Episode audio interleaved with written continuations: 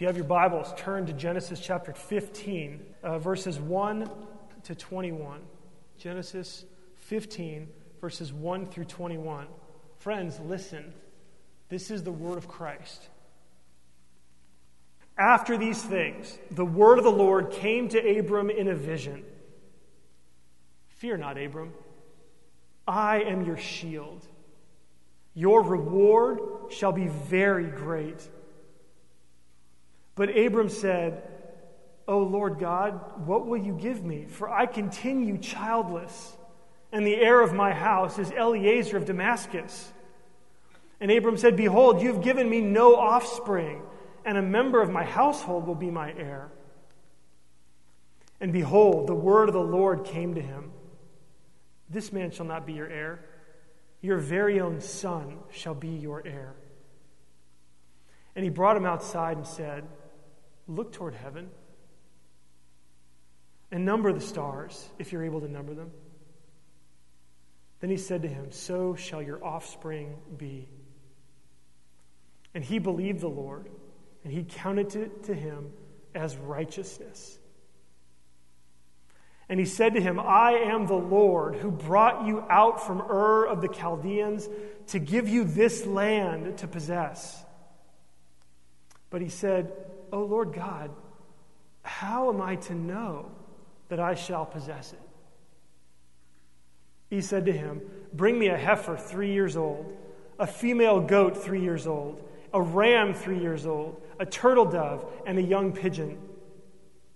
And he brought him all these, cut them in half, and laid each half over against the other. But he did not cut the birds in half. And when birds of prey came down on the carcasses, Abram drove them away. As the sun was going down, a deep sleep fell on Abram. And behold, dreadful and great darkness fell upon him. Then the Lord said to Abram, Know for certain that your offspring will be sojourners in a land that is not theirs, and will be servants there. And they will be afflicted for 400 years. But I will bring judgment on the nation that they serve, and afterward they shall come out with great possessions. As for yourself, you shall go to your fathers in peace. You shall be buried in a good old age, and they shall come back here in the fourth generation, for the iniquity of the Amorites is not yet complete. When the sun had gone down and it was dark, behold, a smoking fire pot and a flaming torch passed between these pieces.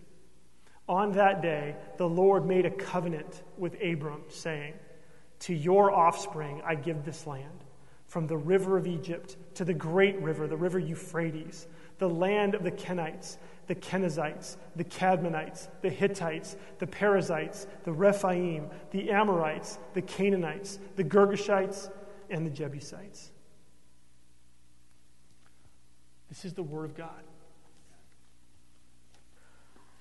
Well, so we began a new series last week. It's, it's our ministry theme for the year. Uh, and that theme is blessed to be a blessing. That's our theme for the year. You know, and, and we talked last week about this image of a pitcher. You know, this image of a pitcher that God makes us into pitchers.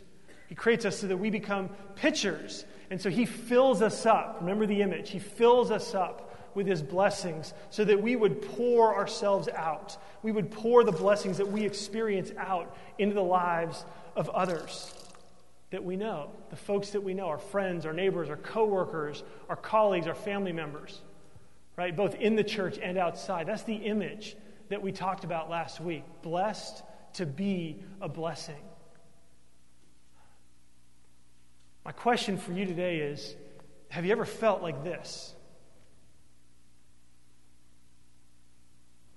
You know, there's two parts to our theme blessed to be a blessing.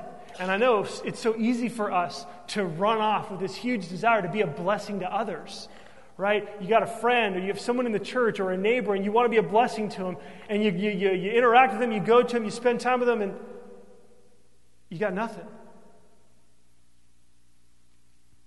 What do you do? What do you do? When, you feel empty, where do you go? How do you handle that? The first part of our ministry theme is to be blessed. It's blessed. We need to be experiencing God's real blessings on a daily basis, walking in these blessings if we're going to have something to share with other people. And so the question is how? I got an email this week from someone who said, I loved your sermon on Sunday because I used to be a pitcher. And I'm not anymore. And I don't know how to get back to that place. I feel like I try and it doesn't work. I feel isolated and alone. I feel cut off, and I don't know what to do.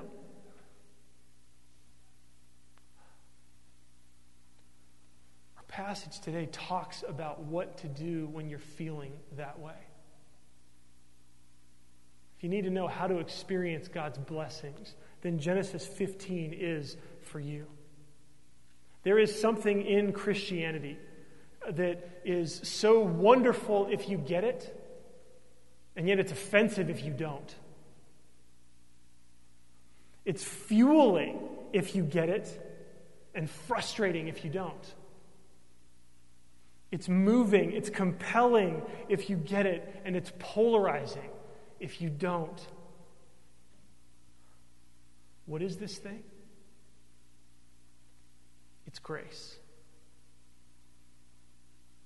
It's grace. It is the undeserved, unearned favor of God. It characterizes Christianity. It is the key to unlocking God's blessings in your life. You've got to understand the grace of God. And God's grace comes to Abram in our Bible passage in Genesis, in Genesis 15, and it comes to you today. And its design is to fill you up so that you are overflowing. Okay, that's what we're going to see today. We're going to see, and we're going to see this in three steps as we go through this story here. We're going to see first fear of, in life, second, grace and promise, and then third, grace and action. So, first, fear in life. Fear in life. Abram is afraid. Verse 1 God has to come to him in a vision, show up and say, Fear not, Abram. Don't be afraid. If you're with us last week, you're thinking, what, what is Abraham to be afraid of? Right? God just gave him the greatest promise ever. God told him that he was going to make his name great, that he was going to be this great nation, and that in him, every other nation on earth was going to experience God's blessings. What's to fear? Well, I challenged you last week to actually read the story of Abram. How many of you did that, but if you, if you read on from Genesis 12 through 12 into chapter 13 through chapter 14, you'll have an understanding of why God says to Abram in chapter 15, verse 1, don't be afraid. In chapter 12, Abram almost loses his wife. She was actually kidnapped, and he had to lie to save himself. He almost lost his wife. In chapter 13, Abram has to part ways with his nephew Lot, so he loses part of the family that he has. In chapter 14, Abram gets caught up in this war between nine different kings. And Abram has to go rescue his nephew Lot, who was captured in one of the battles. The point is that Abram, after experiencing the blessings, after receiving God's blessings, he's experiencing the reality of life. God has been with him every single step of the way. Hey, God was with him when Sarai was kidnapped. God was with him when Lot and he had to separate. God was with him in the battle. But I think Abram has this sense that, you know, this actually isn't going to be easy. God's blessings are wonderful. God promises an abundant life of significance, of power, of real love and transformation. But God also knows that in order for us to be the kind of people that can pour into others, we need to grow and be trained. And in Isaiah chapter 48, verse 10, God says, Behold, I have refined you, not as silver, but I've tried you in the furnace of affliction. The way that God burns out the impurities in our lives, in your life, is by putting us through things that test our faith. The difficult things that you experience are designed by God to get rid of the flaws in your character, to help you grow, to be more understanding of other people, to give you strength and confidence in God's presence in your life.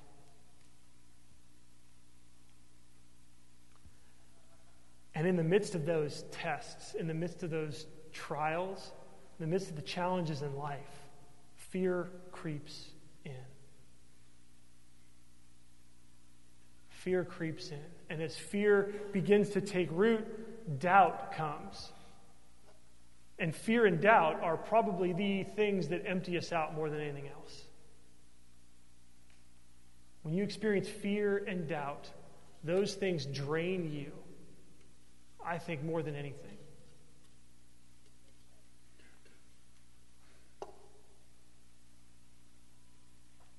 And we see this verses 2 and 3. God says, Don't be afraid. I'm your shield. Your reward will be great.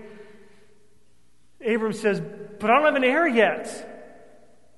God, you told me that my children, my offspring, are to be as many as the dust of the earth in chapter 13. Sarah is not pregnant. I'm not a dad. I'm not seeing it, Lord. I'm struggling here. The heir of my house is not my son, it's Eliezer of Damascus.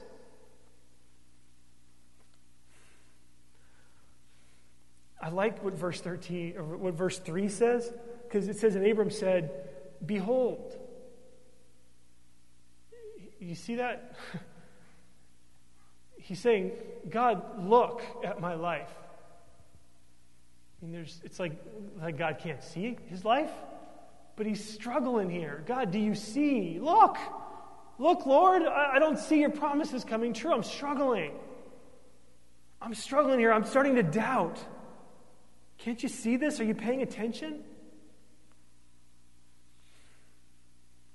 In verse 7, God says, I'm the Lord who brought you out, of the, out from Ur of the Chaldeans to give you this land to possess. And in verse 8, that fear, that doubt creeps back in. Abram says, Oh Lord God, how am I to, how am I to know that I'm going to possess it? How can I know for sure? Right, how many of you feel that way? Yeah well, these promises sound good. How do I know they're true for me? What encourages me here is the honesty of Abram. What do you do with your fear and your doubt? You go to the one that you're doubting. That's what Abram does. He goes to the Lord in honest prayer. And he says, God, I'm struggling here. God, I'm afraid. God, I'm not sure about this. And by doing that, he opens the doors wide for us to go into the presence of God with our honesty, with all of our fears, with all of our doubts, with all of our struggles, and say, Lord, help. Help. this conversation, in a sense, it's kind of like Abram is having a chance to look back over the last three chapters and bring it into the Lord. It's like every great athlete or sports team, you know, they always watch the tapes of the games, right? They watch, and um, I remember when I was playing football, you know, we'd get into the into the locker room and, and we'd have like three or four video screens up, and different coaches had different controls, you know, and the the wide receivers had their particular cameras that were focused on their performance. You know, and you watch play after play after play, and then the, the offensive line and the defense, right? And you're, you're watching the, and you're looking over it and you're evaluating. right? You're seeing, you're, you're watching the performance. And this is kind of what Abram's doing. He's sort of looking back over his life and he's saying, Lord, okay, you made these promises, but I'm not seeing it. Let's look back and, and I need help. I need help. When you go to the Lord, in the blank there, in the first, on that first line, fear in life, go to the Lord with your fears and doubts. That's what Abram does. That is what the scripture, that's what God is calling you to do. Go to him and say, Lord, here is what I'm doubting. Here is where I'm afraid. When you do that, when you go to God like this, you will receive his grace. God responds to those kinds of prayers, to these kinds of prayers with grace. And he gives us his grace through both words and actions. Our second point is grace in promise. Grace in promise. This is verses 4 through 6. Um, God responds to Abram's fears and doubts by giving him assurance. Okay, and that assurance comes through a promise. Verse 4 Behold, the word of the Lord came to him. This man shall not be your heir. Your very son, your very own son, shall be your heir. God promised Abram a son. And this is as though God is getting in front of Abram and, and like kind of grabbing his head and, and directing his gaze so that he's looking him eye to eye. And he's saying, I haven't forgotten. I will make good on my promise. You can take my promise to the bank. I haven't forgotten a word that I've spoken to you you need to know that my promises will come true. That's what God is doing. He's giving Abram assurance. He's re promising to Abram. He's not beating him up because he's doubting. God understands. And that's what I love about God. He understands how hard it is for us. He gets how difficult it is. He understands, boy, there's just so much that goes on in life that fights against his promises in our life. God gets it. and It's like he wants to get right up in Abram's face with, with love and understanding and compassion and just to say, Abram, I haven't forgotten. It's coming true. It's going to come true. That desire of your heart, I've promised it to you. It's going to come true. And this promise that God gives to Abram is grace. It's grace. It's not based on Abram's performance, right? It's not based on Abram being good enough. It's based on God's promise. God doesn't say, well, you really screwed up with Sarai in, uh, with Abimelech. So, you know what? Maybe I'm not going to do the promise anymore. You know, and then the thing with Lot, you know, I mean, God doesn't do that. Instead, God reaffirms the promise because it's not based on Abram. It's not based on his performance, his good works. It's based on God's grace. It's based on God's grace. And so, this is how it works. When you feel drained, you need the promises of God to come into your life and fill you up. You need God to come and say, I haven't forgotten you. I haven't forgotten you. I understand that you're struggling, and I haven't forgotten you. And I'm going to fill you up. When you let God speak to you his promises, when you allow God to remind you of his promises in your life, this is how you will feel. That anytime someone tips over, tips you, or bumps into you, you're going to spill over God's grace. Right? The Bible calls us to be full of grace. And the only way to be filled with God's grace is to connect in with God's promises. It's His promises, it's not our performance. It's God listening to us in our fears and our doubts, not condemning us, but refilling us. 1 John 4:18 says, "There is no fear in love." But perfect love casts out fear. God's promises as you read the promises of God in the Bible, as you remember the promises of God that you hear on Sundays or from other people, reminding yourself of the promises of God are like bringing the love of God into the room with your fear. When I do that, my fear that seems so overwhelming begins to shrink. The problem that I'm afraid of becomes smaller and smaller and smaller because look who just walked in. And that God who just walked in has this abundant, overflowing love for me. And I can take his promises to the bank.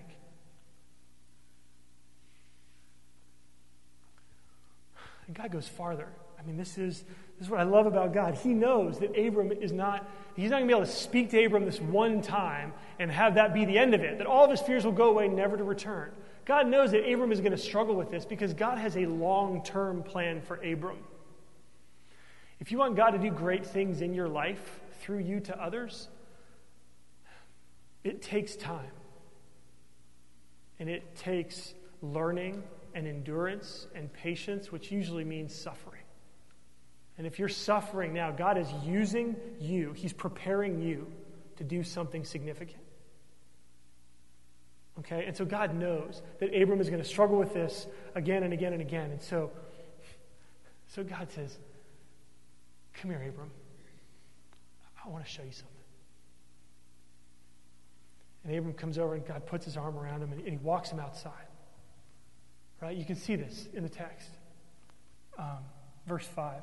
He brought him outside and he said, Look toward heaven and, and number the stars if you're able to number them.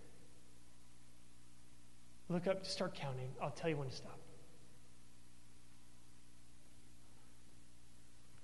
And he says, That's how many descendants you are going to have. Now, when we look up in San Diego, sometimes we see a few stars. Right? Have you ever been out in the wilderness? Have you ever been out in the Anza-Borrego Desert or up in Julian in the mountains at night? You look up there, unbelievable. Right? You see points of light everywhere, and then you see kind of like a, a really thin film even beyond the stars. You know, the Milky Way, you can see more and more of our galaxy. I mean, we're talking, I think scientists say that we can see 20 trillion stars. This is the God that we believe. What's, what's exciting about this, what's exciting about this, is that this is another gift of God's grace. Because what God has done is God is turning Abram's daily experience into a reminder of his gracious promise.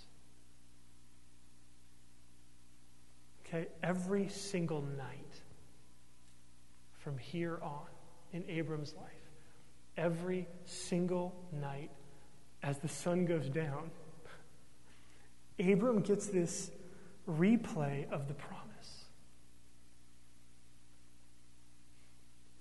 The sun goes down and, and he sees a star. First star. And he says, I'm going to have a child.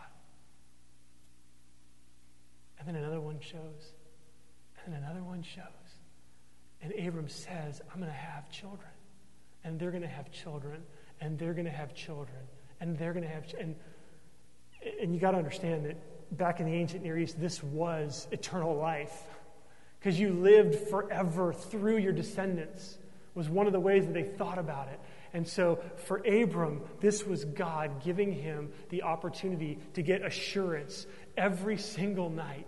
It's almost like the night became a sacrament for Abram. Every night he could replay the promises of God. He could go to sleep in the full assurance that God has been gracious to him. As sure as the stars appear in the sky, that's how sure Abram can be that God's promises will come true.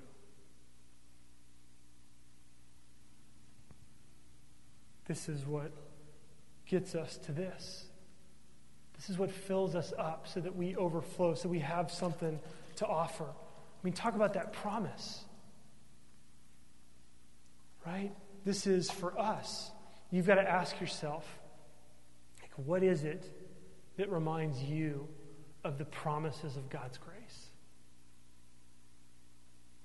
How do you connect in and remind yourself of the undeserved and unearned grace of God in your life? Think about that. What is it that restores and that refills you connecting to God's promises? For me, boy, it's spending time with God in the morning. It's, it's reading the Bible and praying. You know, I know it sounds cliche, but it's cliche because it works for so many people. You know, it's, it's just spending time with God. You know, and, and, and so some of us really well connected with, with God's word, with praying. Um, others of us, it's being in a small group. You know, it's our community groups, it's the relationships that really feed and fuel us. Right? Because you have a hard time reminding yourself of the promises, and so you need somebody else to remind you of the promises. Uh, maybe it's being outdoors. Maybe it's volunteering and being part of, of serving that really reminds you that God has been gracious to you. That's why you're doing what you're doing. But you want to get to a place, you need to get to a place. Um, and I would say commit yourself to something for the next seven days. Okay? Starting today, for the next seven days, just this one week, commit yourself to something. Maybe it's going to be to reading the story of Abraham from Genesis 12 to Genesis 25. Just every morning, every morning, every whatever evening, pick a time and a place and read about Abram's journey of faith, the ups and the downs, and see God's grace in his life and, and say, God, you've been this gracious to me and more. Do it for the next seven days. Figure it out. Write down, okay, I'm going to read my Bible every day, or I'm going to pray every day, or I'm going to whatever it is that will help you, remind you of God's grace. And see if you aren't more filled this week. See if your level doesn't rise up. My guess, too, is that you might actually pour out this week into somebody else, but that's not what this sermon's about. The sermon's about being filled. Next week, we'll talk about pouring out. So we see God's grace in promise. Um, our third point is grace in action. Grace in action. Because God goes beyond words for Abram. God goes beyond giving him this amazing illustration.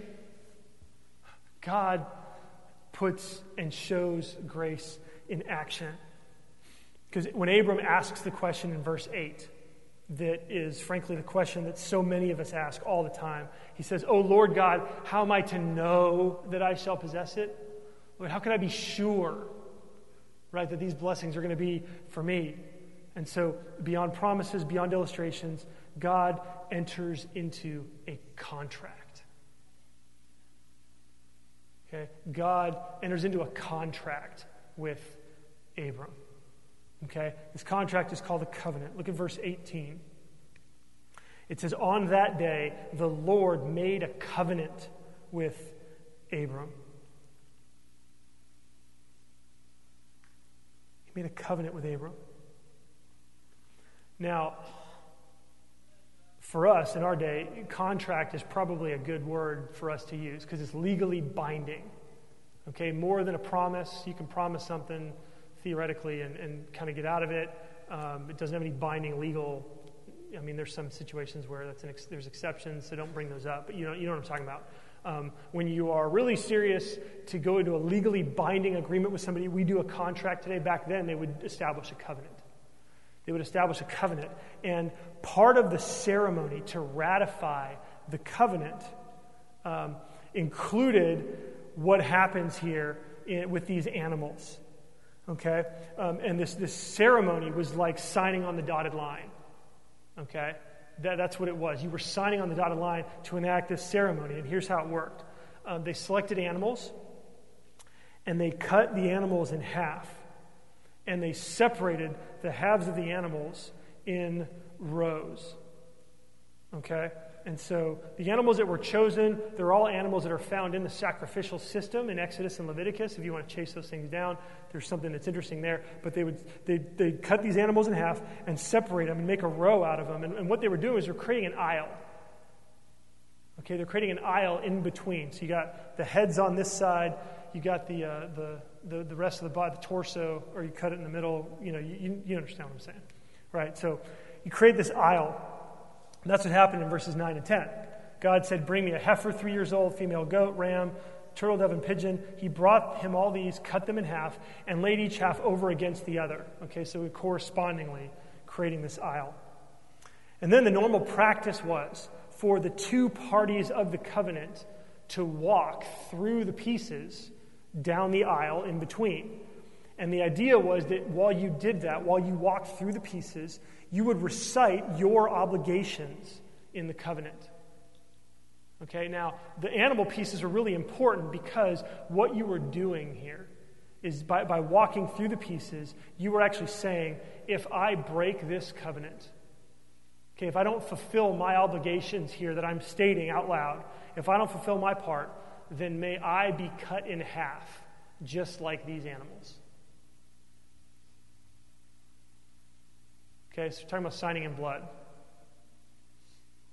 Okay, now it's gruesome for our day, but you know you get the point. It made the point. Um, now, with this ceremony, there's some things that are different here than the normal way covenants were established, and these differences highlight God's grace. Because who passes through the pieces? Look at verse 17. It says, When the sun had gone down and it was dark, behold, a smoking firepot and a flaming torch passed between these pieces. What's that? Smoking pot? That's funny, actually. Smoking pot. Um, it is a smoking pot and a flaming torch. I just ruined the whole moment, didn't I? Um, Let's think here, right? Some of you who maybe are more familiar with the Bible, are there any places where you see a column of smoke, you know, and a, and a, and a column of fire anywhere? Yeah, in the book of Exodus, right? And who, who is that? It's God. God Himself shows up, and in the book of Exodus, it's called a pillar of fire and a pillar of smoke. And the image here, you know, the pillar of fire actually was protecting Israel. It protected them from their enemies. It also kept them warm at night. And then the pillar of, called the pillar of cloud, the pillar of smoke, um, was a shade for them by day. But the image was this was God's presence. And so here, catch this. The, the columns or the pillars are like the legs of God walking through the pieces.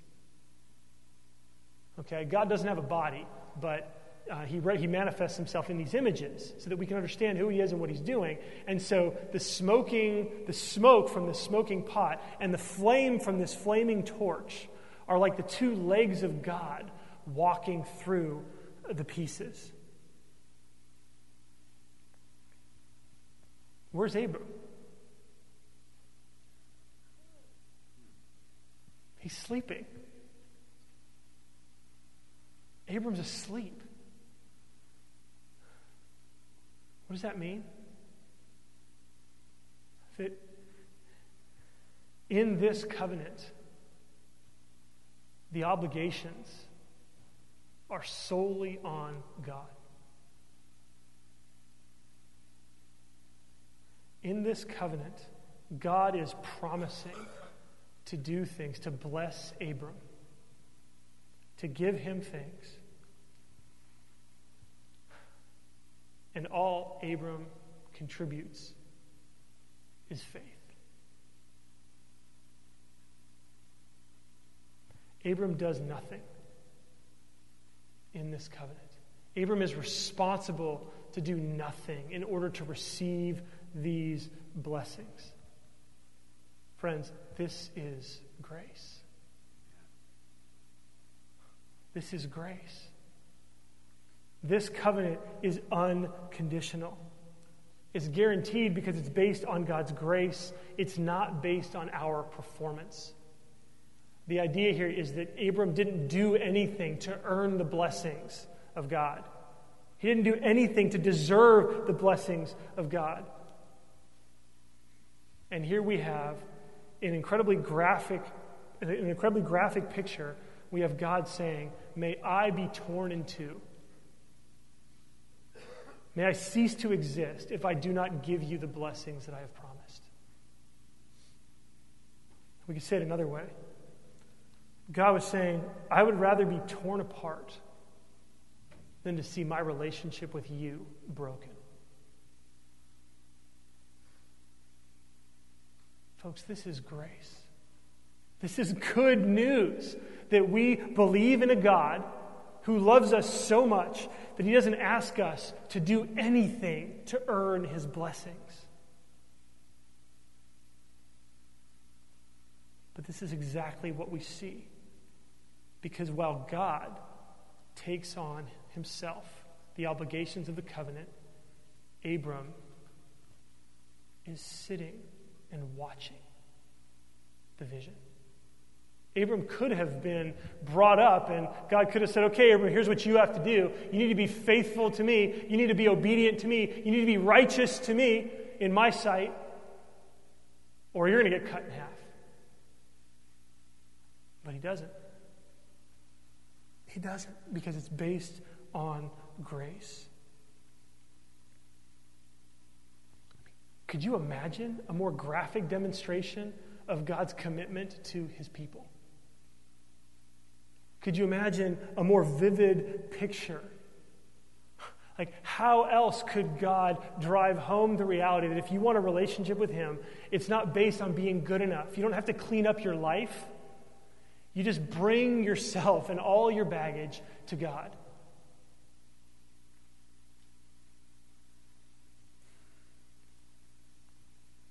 I guess there is one way to make this picture even more vivid. There is one way to highlight the grace of God even, even more graphically. What if the eternal God took on human nature and tasted death for people like us who break his covenant? What if this wasn't just a vision, but this was reality? Friends, this is exactly what God did in Jesus Christ. On the cross, the covenant curse fell upon Jesus, and he was torn in half. He was crucified not because he didn't fulfill his obligations in the covenant, but because we all have violated God's law. Because we all have broken God's law and lived apart from him. All of us have sinned and fall short of the glory of God. And God was so committed to us that when God said, May I be torn in two, I would rather be torn in two than to see my relationship with you broken. God actually came and enacted that. He came and He did that for us in Jesus. Jesus took the punishment for our sins so that God could forgive us. Friends, this is the good news that fills us up to overflowing. It's God's grace and His promise, but His grace and His promise come alive in His actions. And this is what He did for you. Like, do you see that? Do you understand His love for you?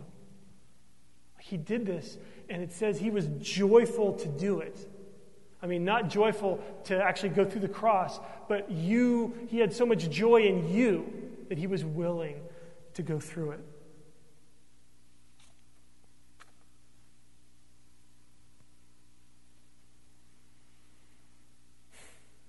where does this leave us? How do we connect to this? I mean, I think hopefully you, you are connecting. Hopefully, just hearing this good news and these pictures of Jesus are filling you up.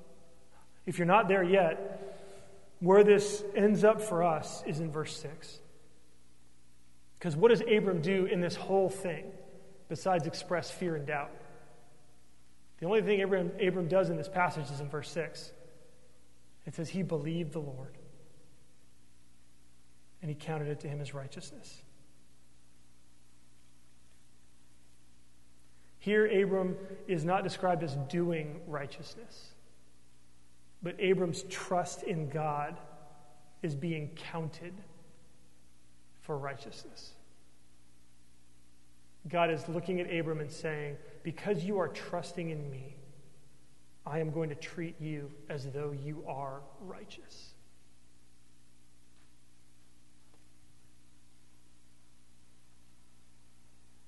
This is God's grace.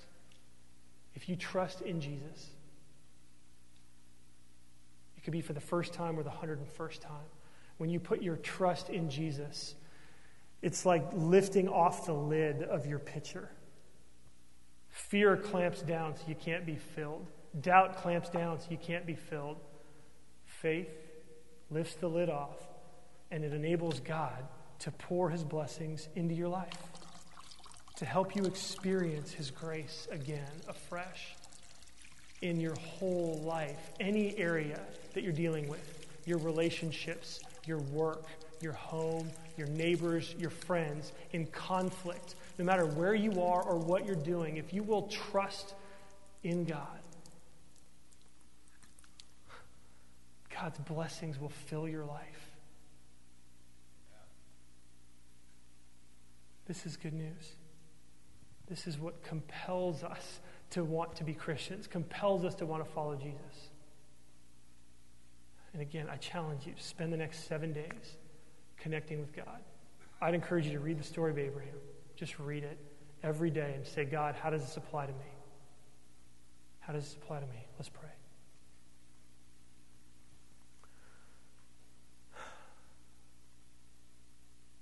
Lord Jesus,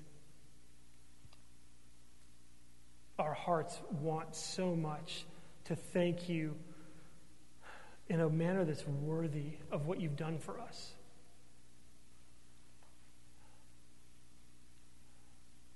That you would come and pay for our sins, that your grace would be so clearly on display. Lord, thank you. Jesus, thank you that you loved us so much that you're willing to come. Father, thank you that it was because you loved the world so much that you gave your only Son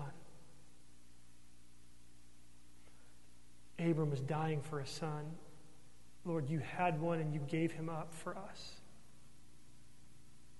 so that we could be forgiven, so that your grace would unlock your blessings in our lives. Jesus, I pray that you would speak to everyone here. For those who don't know you, Lord, that you would show them that the way back to a relationship with you is faith. It's not about obedience, it's not about being righteous, it's about trusting in you. And Lord, I pray that this grace would sink more deeply into our lives, that it would fill us up so that we really feel like we are overflowing. Lord, remind us of your grace this week. Help each of us to press in and understand your grace. Fill us up, Lord. Show us what you can do this week. In Jesus' name, amen.